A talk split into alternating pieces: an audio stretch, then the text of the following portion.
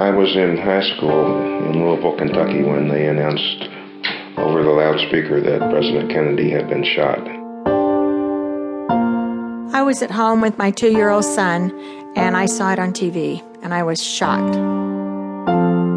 I was in the Fresno Greyhound bus station, and we went in, and everybody was gathered around the radio, and they announced it, and we couldn't believe it, but it was true.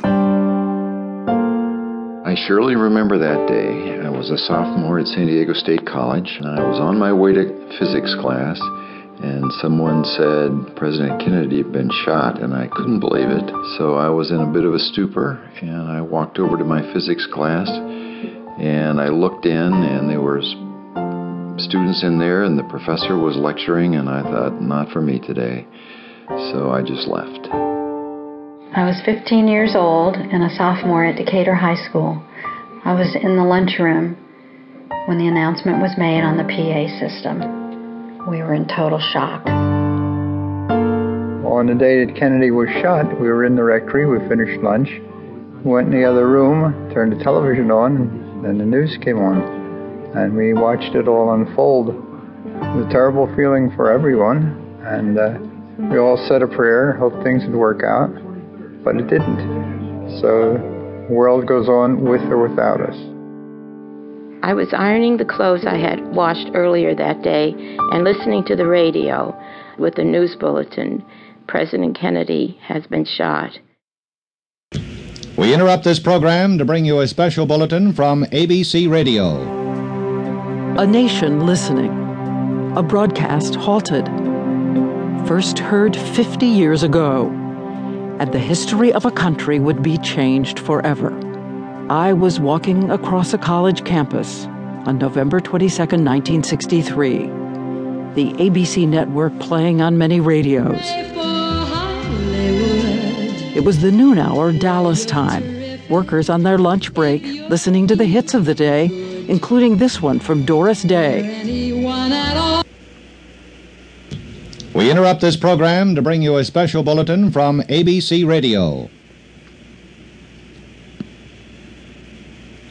Here is a special bulletin from Dallas, Texas. Three shots were fired at President Kennedy's motorcade today in downtown Dallas, Texas. This is ABC Radio. To repeat, in Dallas, Texas, Three shots were fired at President Kennedy's motorcade today. The President now making a two day speaking tour of Texas. We're going to stand by for more details on the incident in Dallas. Stay tuned to your ABC station for further details.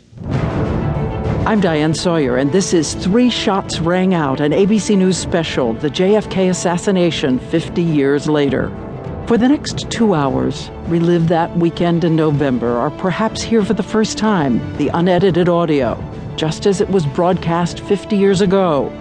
From the first bulletin you just heard, read by Don Gardiner, to the live reports from Dealey Plaza and Parkland Hospital, to the search for the killer and the shooting of Lee Harvey Oswald, and finally the memorial and funeral for President John F. Kennedy.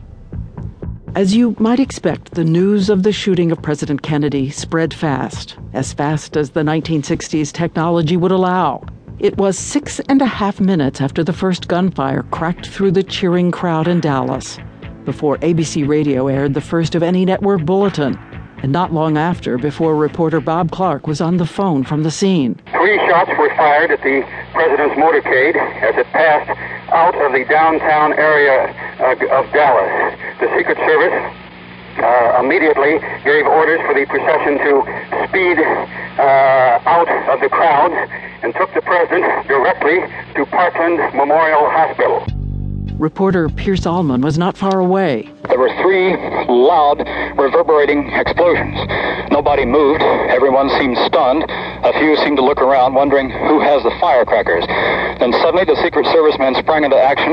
The convertible bearing the President and Mrs. Kennedy sped away, and officers, both plainclothes and uniformed, seemed to spring from everywhere at once, guns drawn, ordering people to lie flat. There are two witnesses who were near the President's car at the time of the explosions who say that shots were fired